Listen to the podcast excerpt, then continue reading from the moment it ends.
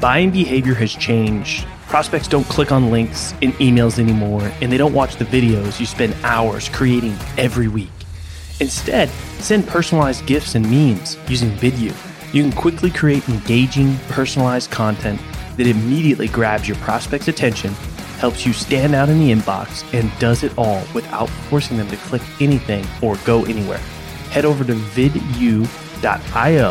slash salescast to sign up for free and spend less time getting your messages across and more time selling.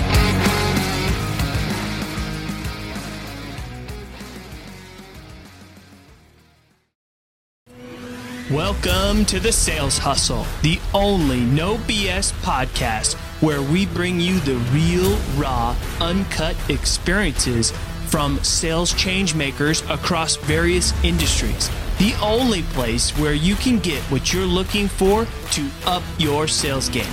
Today's episode is brought to you by Salescast. Salescast helps sales professionals transform the relationship building process and win their dream clients. I'm your host, Colin Mitchell.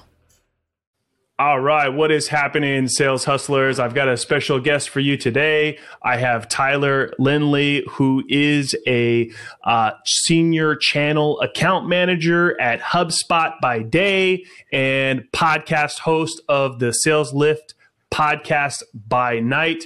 We're going to dig into his story and leave you with as much tactical tips as possible so that you can up your game. Tyler, welcome to the show. How are you doing? Doing great, doing great. Thanks for having me, Colin. I'm excited to be here. Excited to hopefully share some tactical knowledge with all the sales hustlers out there. So, yeah, awesome. So, just you know, tell us the uh, short version of your story, how you got into sales, and then we'll just dig right in. Yeah, hundred percent, hundred percent. Uh, I ended up in sales. You know, I guess it was kind of preordained. Both my parents were in sales. My dad worked for uh, Kraft Foods for forty years and sold a uh, sold a lot of cheese. And uh, my mom was in pharmaceutical sales, so called on doctors for for many decades. And so it was kind of preordained for me to end up in sales. I went to Clemson, studied marketing because there was no sales program at the time, and mm-hmm. Uh, and then you know got my feet wet. I started selling Cutco knives when I was in high school and uh, did that whole door to door thing, selling knives at kitchen tables. So learned a lot about how to talk to adults, talk to my friends' parents, and get them to get them to buy some cutlery. And then have had various uh, sales sales jobs uh, throughout my career. I've owned my own business in the hospitality industry. And uh, now, most recently, I've transitioned into software. Started as Infusionsoft, and uh, now I'm at HubSpot, uh, slinging some CRM and marketing software. So, uh, and uh, and by night, I love to talk sales as well. Uh, on the sales lift, we really focus on kind of talking to uh, business leaders that are ready to scale their revenue engine, and so a lot of those companies who've got a proof of concept and who are ready to really grow out that that sales piece of their business uh, and scale it outside of just themselves. So. Oh, very, very cool. So uh, I'm just kind of picturing you starting off in your, your early sales career, knocking on doors, selling knives. Tell me a little bit about that. Yeah, definitely. So I don't even know if it would be allowed this day and age. You know, there's no, there's so many, no soliciting, which it wasn't, I guess, I wasn't necessarily knocking on every door. You know, it was, it was mainly referral based. So you tried to talk to friends of friends of friends, but you definitely start family and graduated from there. But you know, in my neighborhoods or the neighborhoods around me, I definitely yeah. kind of ended up knocking on a few doors, uh, which is interesting. You definitely learn how to, you know, how to get how to get rejected early on, which I think when you're 16, 17 years old, a lot more valuable than uh, you know, working at a fast food restaurant or or delivering the newspaper, I think you know, kind of getting your feet wet and, and, cutting your teeth in in sales, especially selling. You know, it was it was a higher end kind of product, mm-hmm. especially for someone young to be selling. But that was definitely their model, and uh, so I learned a lot had a great time and uh, figured out that I don't want to do that type of selling as a career, uh, but definitely learned that I love sales. I love talking to people. I love taking people through a process. And uh, so it really taught me a lot about the foundation, I think, of what I've taken throughout the rest of my sales career. Yeah, I think these days, if you showed up to somebody's doors with a bunch of knives, they might call the police on you. yeah, I know, especially in 2020. I mean, although people probably Everybody's a little at this point, yeah. and it's how crazy this year been. But yeah, I don't think it would go over too well. I did kind of keep the knives, you know, hidden away, so they never. I didn't come out slinging knives, but you know, you definitely pulled them out and, and showed what they could do, so to try to get the big close in. So yeah, yeah, yeah. Uh, all right. So something that you said, you know, s- stuck out to me is uh, it's such an important thing early on for people in their sales career. And, you know, I have a, a sneaking suspicion, and I've been saying this for a while now, that there's going to be a lot of people that are going to fall into sales. You know, not mm-hmm. everybody has the more traditional path of like, you know, you know sales runs in their family and then you know get into sales. A lot of people whatever their plan a is didn't work out and then you know hey sales is pretty much always hiring so give it a shot right? Right. Um, is learning how to deal with rejection right? So tell me a little bit about that Definitely. I think, you know, you've got to learn how to you've got to learn how to get beat up. I mean, this is a contact sport and uh, and we're dealing with people. You know, I was just on a call earlier today and I was getting some negative feedback from something some things I had dropped the ball on. And I think, you know, the old me before getting into sale, I would have gotten angry, I would have gotten mad. Mm but you know you learn how to take that feedback and you learn how to take that criticism. And you have to also kind of separate you know this these are people making decisions for the best of themselves their business uh, their teams. It's not personal. Uh, so you've got to learn how to separate yourself from the outcomes that you're looking for because at the end of the day it's all about controlling what you can control controlling that mindset and knowing that you're going to win. You're going to lose probably a lot more than you win. But if you just can keep your mindset consistent, you'll you'll learn how to develop that that you know kind of thicker skin if you will and just let the nose roll off of you you can't be dependent on oh i've got to make this sale if i don't make this sale i'm going to be crushed it's going to devastate me. You've got to know that you can you can get by without the business. You're in a good enough position. You've got a big enough pipeline. You don't need this business. If they want to work with you, great, but you don't need the business. So that's kind of a lesson that I've tried to take, you know, throughout all the different sales roles I've had is just understanding that you're in control and that you've got to separate the outcome from, you know, from your personal emotions. So Oh yeah, and and and you know, when you can't do that, it's very easy to come off as you're, you know, being desperate, you know, and, mm. and buyers and prospects can can sense that, you know, and and if you're not coming off confident like, hey, you know, I know I have a great solution. I know what it can do for your organization. I've done my work in the discovery call to help identify the problems that we can solve, what the impacts of those problems are, and this is why you should move forward rather than just like really coming from a place is like I need this sale because I'm not that confident that my pipeline's healthy. Um, mm-hmm. You know, it's just it's it's a it's a rut that's that's hard to get out of. Mm-hmm. Hundred percent. Yeah, commission breath reeks. I mean, and, and people can smell it from a mile. You can smell it through a Zoom meeting. I mean, you can truly, you know, th- that's how we sell a lot of times on the phone now, or on on Zoom calls, or over video. It just really shines through. And I think if you're coming at it from a place of confidence, like you mentioned, everyone can see that. Everyone can sense that. And that's how you're dictating the calls and you're dictating the process and you're controlling the process. A little bit of challenger sales there if you will you know really controlling that process and those outcomes and being in control setting an upfront contract you know like dictating things versus just wishing and and wanting and hoping and then you know having that really shine through on the phone so. Yeah, and I think what where where a lot of people can can fall short is just really wanting that yes or that next step so bad that they're willing to compromise to get there, you know, and what I think a lot of sales hustlers need to realize is that you're really hurting yourself. Like mm-hmm getting that number in the pipeline that's not even legit or has no business even being there, or getting that next appointment or getting that next step agreed when you haven't really validated or set the upfront contract or uncovered the pain, the problem, and the impact, then you're really only hurting yourself because you're going to waste so much time on these deals that are never going to close Mm-hmm. 100%. You're not only hurting yourself too, you're hurting the business. I mean, because from a forecasting perspective, if you've got a bunch of dead deals in your pipeline that's bloating up your number, oh, like I've got a hundred thousand potential dollars in my pipeline, that doesn't mean anything if you're actually not, you know, keeping your pipeline accurate and honest. So I think pipeline review is not just an exercise for you to go through with your manager. It's an exercise in honesty and humility with yourself. And I think in sales, we've got to approach that i think at the beginning is being honest with ourselves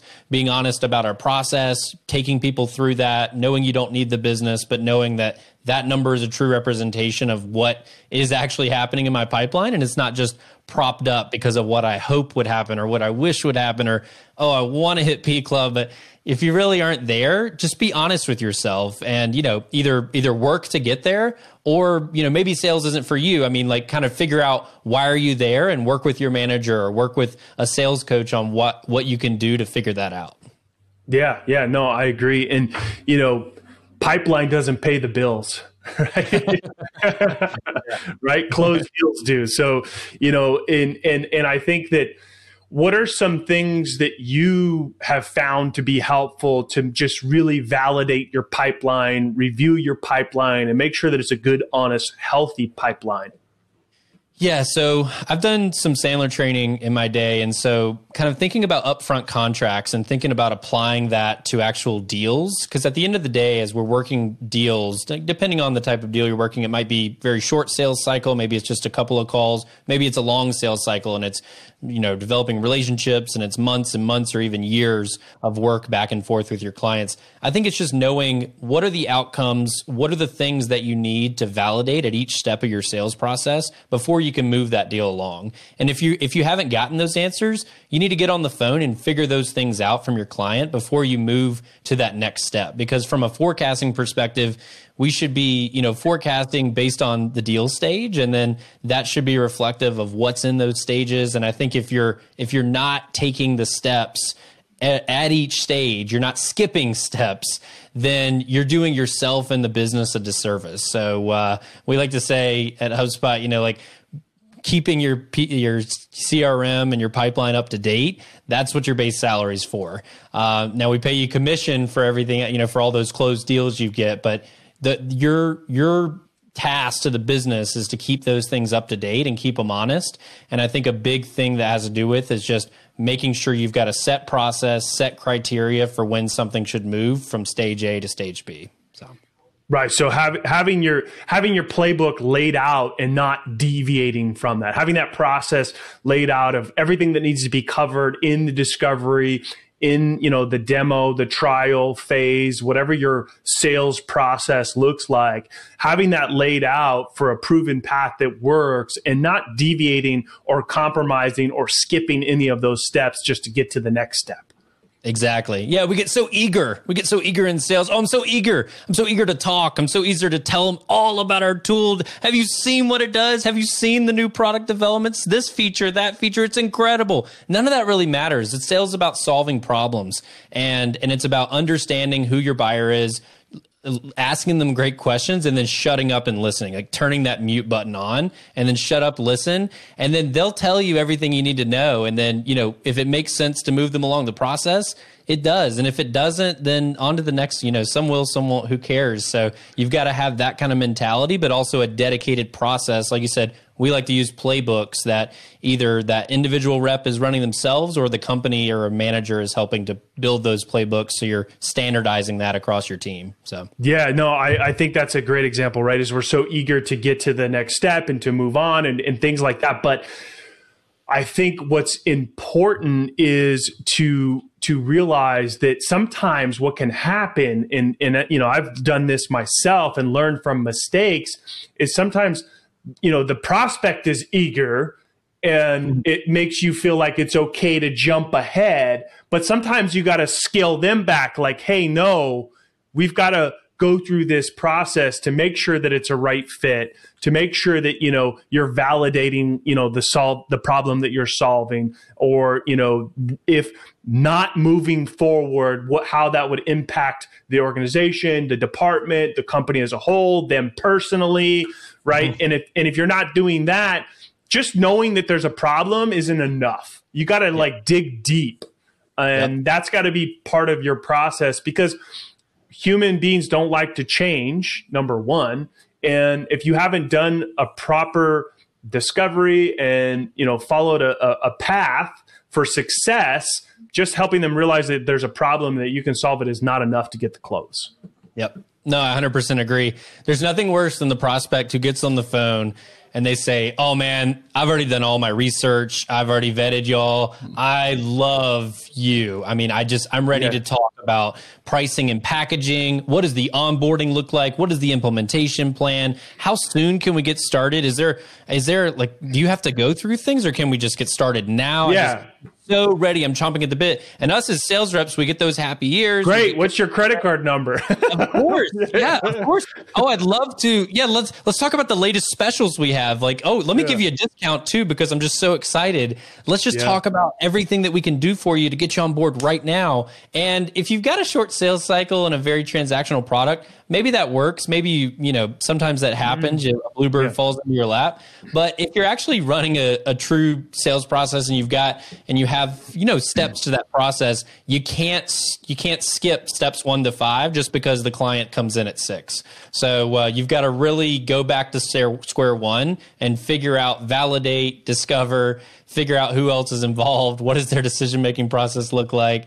You know, what do you need to see? What, are you not considering anything else? I think it's a great time to bring up competitors because they should be if they're not, because the competitors will inevitably come in at the 11th hour in those kind of deals. So I think making sure that you go back to step one and maybe you do a condensed version of steps one to five, but you've got to at least do them uh, versus just skipping to six, getting happy ears, and then those deals usually fail at what, do you think, Colin? Like ninety percent, I'd say, of the ones who come in pre-close. So what's interesting is is is yes, they they fail, right, and then and then they're the ones that you spend the most time on because you're like, I don't understand. They were so excited to sign up, and they're the ones that you call, you know, way more than you should and email and stalk them on social and like where'd they go right? When you yeah. could have been spending more time and energy into you know following a, a process with somebody who you know actually is showing up to the meetings and doing those things. But what's interesting is let's say just benefit of the doubt let's say they do sign up. Yep. They don't stick around. That's the problem is they don't stick around because you didn't fu- you didn't fully validate that what you're selling is going to actually solve whatever they're trying to solve or is better than what they currently have or you know fits their needs.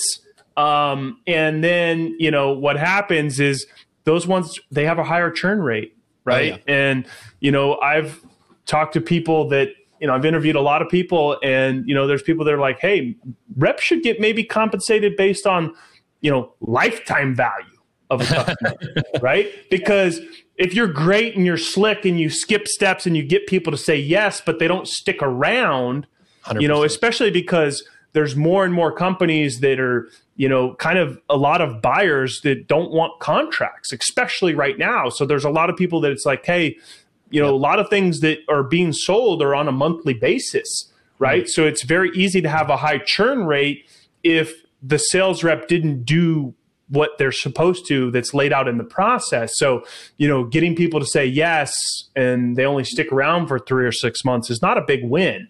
You know, yeah. people that stick around for 12, 24, 36, 60 months and beyond, you know, that was because there was a proper foundation that was set in that process that whatever it is that you do is the perfect fit for what they're looking for.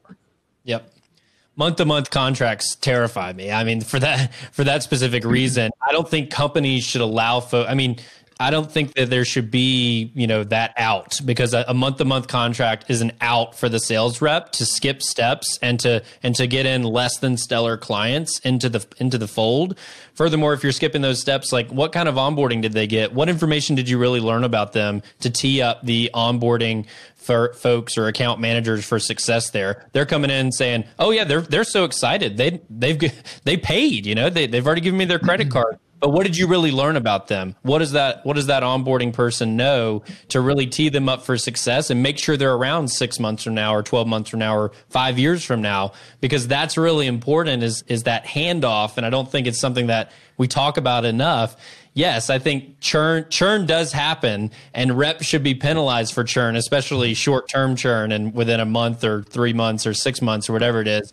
But like reps can control how well that process goes. That handoff is so important. They only know you as the sales rep. And now they're about to get traded yep. off to someone else. What are you doing as a sales rep to set that next person up for success? Because if you're if you're not if you don't care and you're already counting counting your commission check, that money's coming out of your commission check in three months because you set that client up for failure and you set your team up for failure. So I think that sales to next to the account management teams, that handoff is so important and often overlooked uh, because sales reps get so happy at that point that they close their deal. It's off my hands, customer success, someone else's problem. So, yeah. And, you know, and, and, and there's nothing worse than, you know, them getting on with customer success or onboarding and them start asking about things that should have been covered in the mm. very beginning stages of the sales process, right? So, you know, not only like that's just another reason that validates why,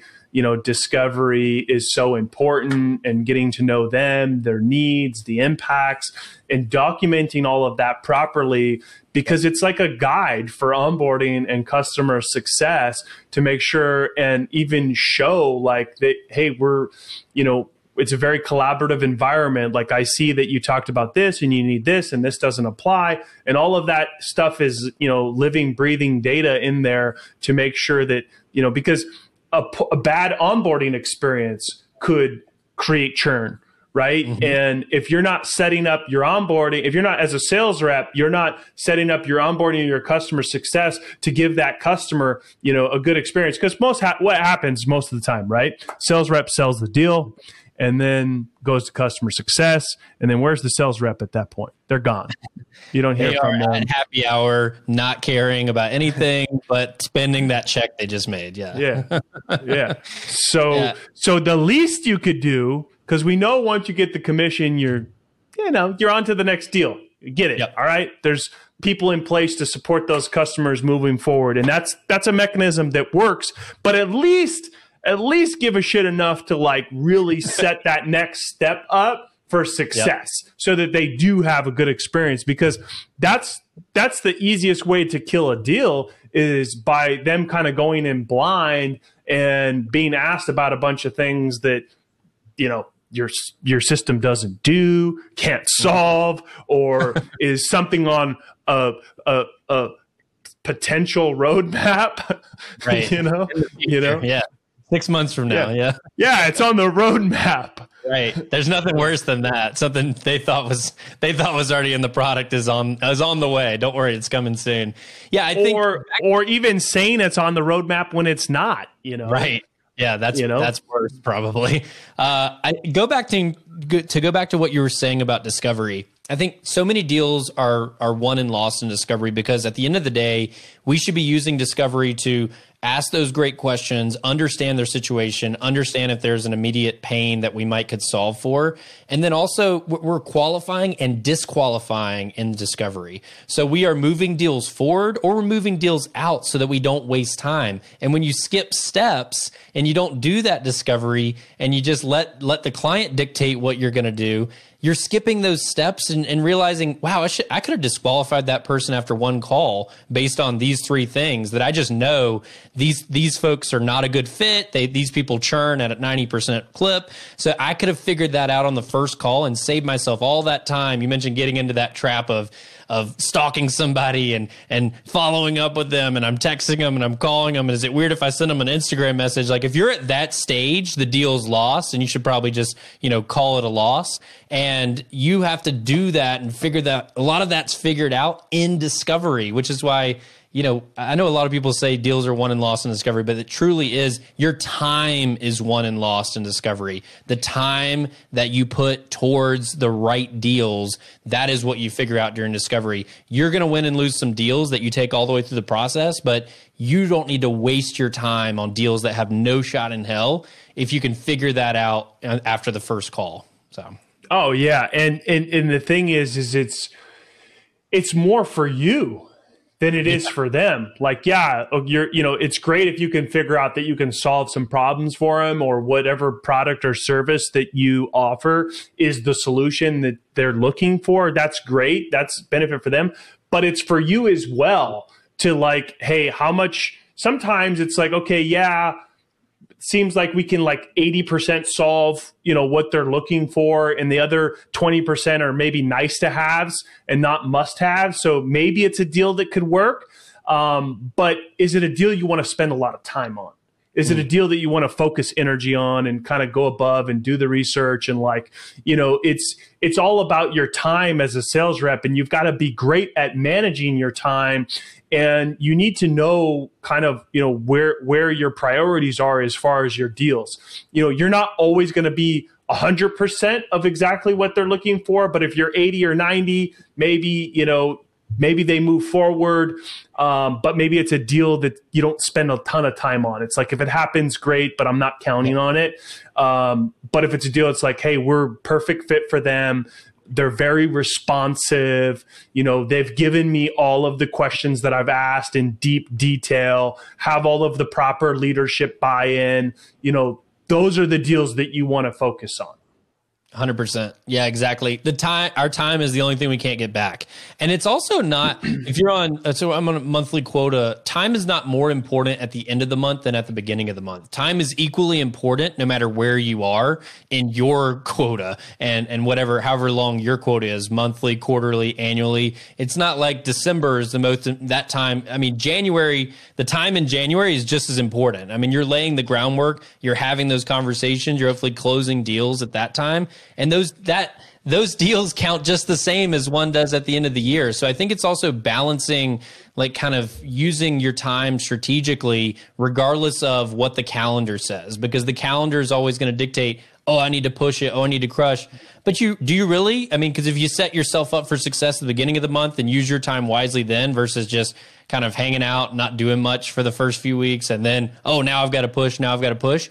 I think if you manage your time better throughout the stages of your quota, kind of quota length, whatever that looks like, that term length looks like for you, I think those are the people that win. And those are the people that aren't stressed out and giving away the farm at the end of the month and, and really, you know, have those bloated pipelines. I think it kind of compounds on itself because they're trying to squeeze too much, too much, too many tasks into too little time. Yeah, I, and and I would just you know I I, I totally agree. Just to kind of add to that, like there's no certain time to be better at managing your time and pushing. The time is all of the time. Always manage your time. Always be pushing. You know, I think it's you know, and I've made this mistake myself early in my sales career. It's like you just come off a big month and just closed a big deal, and now it's like time to sit back and relax and you know kind of you know, cool it a little bit. And that's the worst thing you can do because, you know, if you, you, you let your foot off the pedal for a week or two, you're not going to necessarily feel it right away because if you're still celebrating in the end zone from a deal that happened two weeks ago, um, you know, you're going to feel it in two weeks or four weeks or six weeks, depending on what your sales cycle looks like. Then you're then, you know, putting that, you know, then your commission breath reeks when you're really like, oh gosh, I got to really push it now.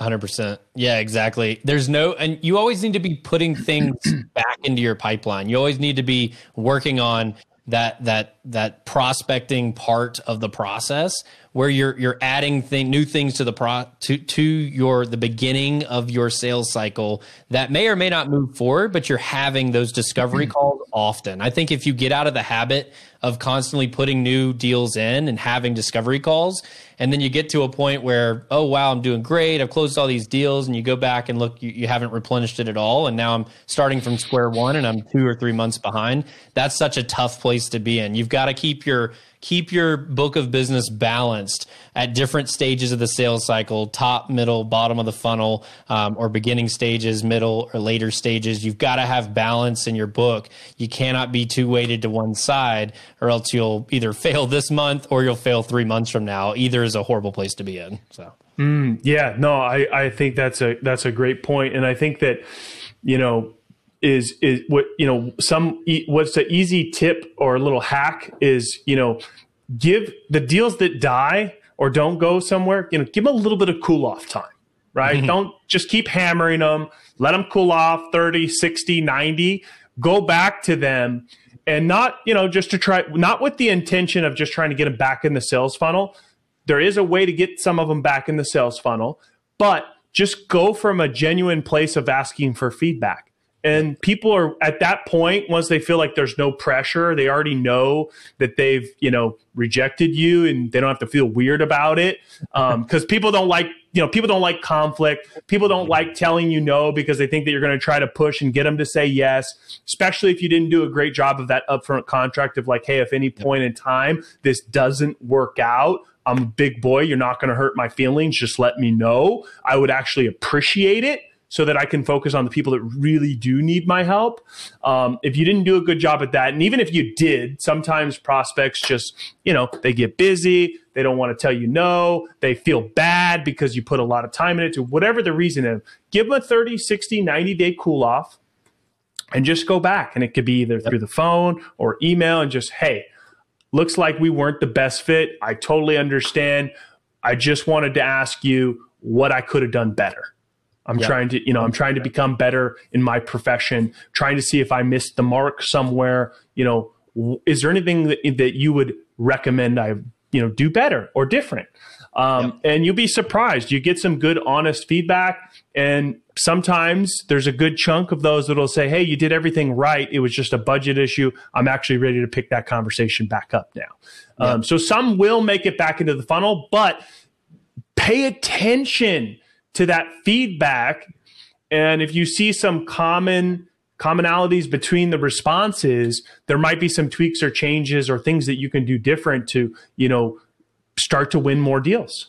Yep, exactly. Yeah, I think there's so much to be learned from closed loss deals. Obviously, you can kind of do a deal review right after a deal lose right after you lose a deal and kind of figure out what could I've done better right then. I do agree with the give it time to breathe and then go back to them.